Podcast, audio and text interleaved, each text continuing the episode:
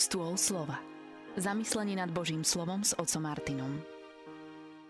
Pochválený Ježiša Mária, krásny požehnaný deň všetkým vám, milí poslucháči Rádia Mária. Aj dnes máme pred sebou bohato prestretý stôl slova a v tejto relácii dnes budeme uvažovať o Ježišovi, ktorý túži prenocovať v samarijskej dedine, ale oni ho neprijali, lebo mal namierené do Jeruzalema. Nebeský oče, túžime dnes prijať aj my Ježiša do svojho života. Nech nám Duch Svetý pomáha, aby naše srdcia boli otvorené. Privítať ho. Možno aj v tých nepríjemných bratoch, sestrách, tých, ktorí na prvý pohľad nevyzerajú, že by v nich bol ukrytý on sám. My však vieme, Pane, že Ty si vtlačil svoj obraz do každého jedného z nás. A tak každý z nás je pozdvihnutý k tomu, aby ukazoval na teba. Pomôž nám to dnes vidieť. Milí priatelia, bratia a sestry, keď sa naplňali Ježišové dni a mal byť vydaný, aby bol ukrižovaný a vzatý zo sveta, tak sa rozhodol ísť do Jeruzalema Nevyhýba sa Ježiš svojmu poslaniu, svojmu určeniu, neuteká pred krížom ako Jonáš, ktorý si zoberie vlak, ktorý ide presne opačným smerom, ako ho posiela Boh. Ježiš ide v ústrety svojej veľkej noci. A je to vlastne naša veľká noc, kedy sme boli zachránení. Posiela pred sebou poslov. S tými poslami to bolo veľmi zaujímavé v minulosti, pretože vieme zo Svetého písma aj o tej kráľovskej hostine, vieme o svadobnej hostine, kam poslovia pozývali. Je ťažké pozývať niekoho na stretnutie s Ježišom. Poslovia prichádzajú do samarijskej dedinky a my by sme si mysleli, že boli nejakým spôsobom nepohostinní.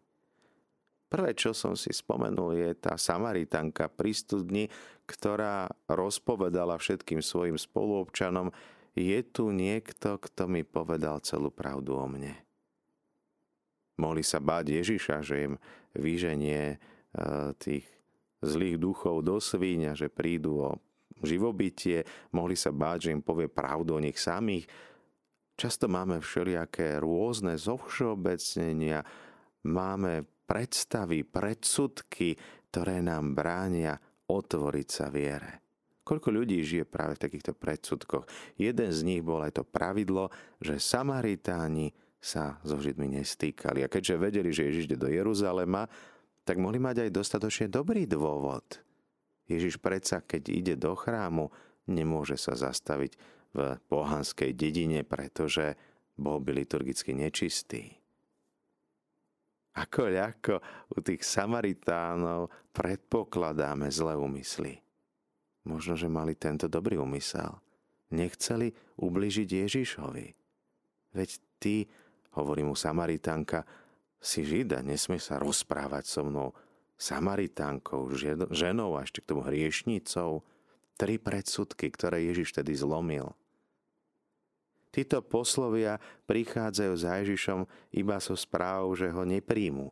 My však nemáme úplne jasné zo Svetého písma prečo. Táto vec nám môže pomôcť tomu, aby sme si uvedomovali, že odmietnutie nemusí byť konečné a trvalé. Neprijatie nemusí mať zlý dôvod. Môže mať veľmi dobrý dôvod. Ako ľahko by sme predpokladali u niektorých v niektorých krajinách vidíte rozostávané domy a myslíte si, no buď tí ľudia sú pohodlní, leniví, alebo ušli pred niečím, alebo skrachovali a nedostávali.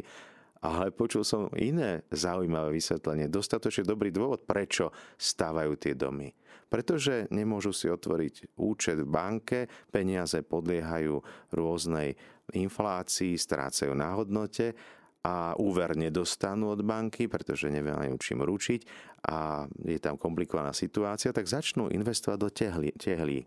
A tieto tehly, keď kupujú, tá tehla nestráca na hodnote, Žiadna inflácia tam nehrozí, tehla zostáva telo, len keby ju mali poskladanú na dvore, tak ju niekto zoberie. A tak potrebujú postupne za 10-15 rokov dostávať ďalšie poschodie svojho domu, aby mali takto investované rozumne peniaze. Čiže sú rozumní, sú pracovití, ale my keď sa pozrieme na ten rozostávaný dom, tak nenapadlo by nás, že majú dostatočne dobrý dôvod a že skutočne sú pracovití, svedomití, poctiví a dokonca prezieraví. Ako ľahko sa pozeráme zle na dobré úmysly druhých ľudí.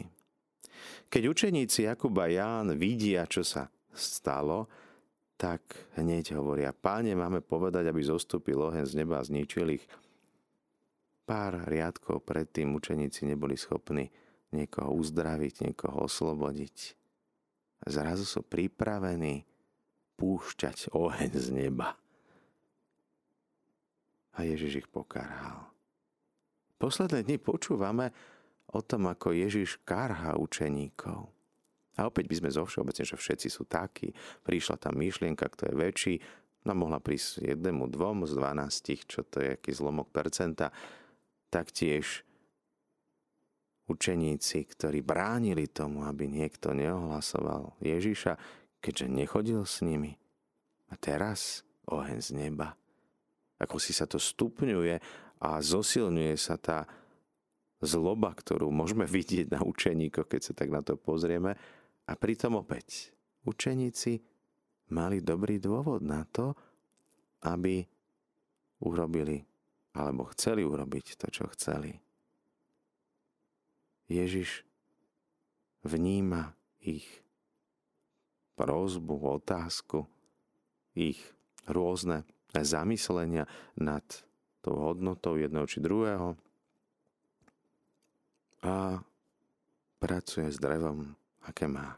Pracuje s učeníkmi, ktorí potrebujú ešte vyrásť, dorásť do plnej miery Krista, ako potom neskôr Pavol si to sám uvedomuje, ešte stále vo mne sídli hriech, ešte stále čas môjho srdca je rozhodnutá odvrátiť sa chrbtom k Bohu.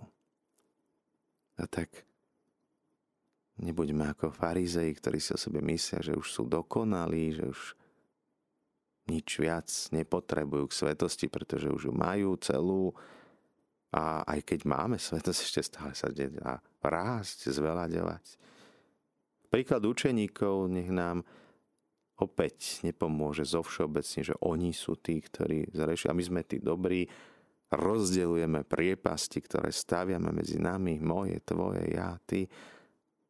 Ale uvedomiť si, že každý z nás občas môže mať sebe tú túžbu ukázať niekomu našu silu, našu moc, našu veľkosť, ponížiť druhého, aby sme seba vyzdvihli. To je pokušenie, ktoré prichádza k nám. A je dobré povedať to Ježišovi a možno pozerať do jeho očí Ježišu, mám sa pomstiť. Myslíš si, že to je dobré? A už nie tej otázke pochopíme, ako ten mladý muž, ktorý mi pravidelne telefonoval, je toto hriech? A ja som sa vždy opýtal, je to dobrý skutok?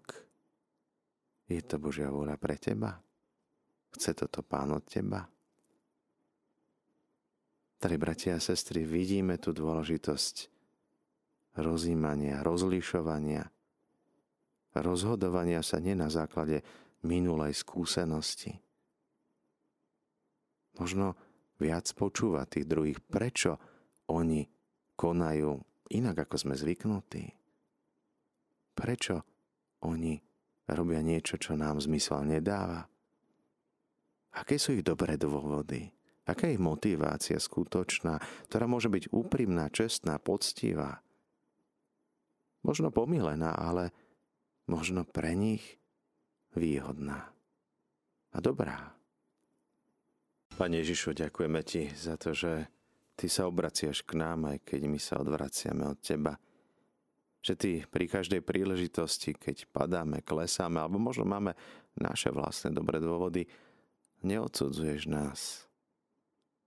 Nevytrhávaš z nás kúkoľ, ani nás nestravuje pekelný oheň. Stále nám dávaš možnosť vrátiť sa domov, obrátiť sa k Tebe. pomáhaj nám, aby sme stále viac v našom živote pochopili tvoju mentalitu, tvoje myslenie, aby sme pochopili a vnímali tvoj pohľad na seba, na svet, na ostatných. Aby sme stále viac rastli v tvojej láske. Zostávajte naďalej s nami s Rádiom Mária, s rádiom, ktoré sa s vami modlí.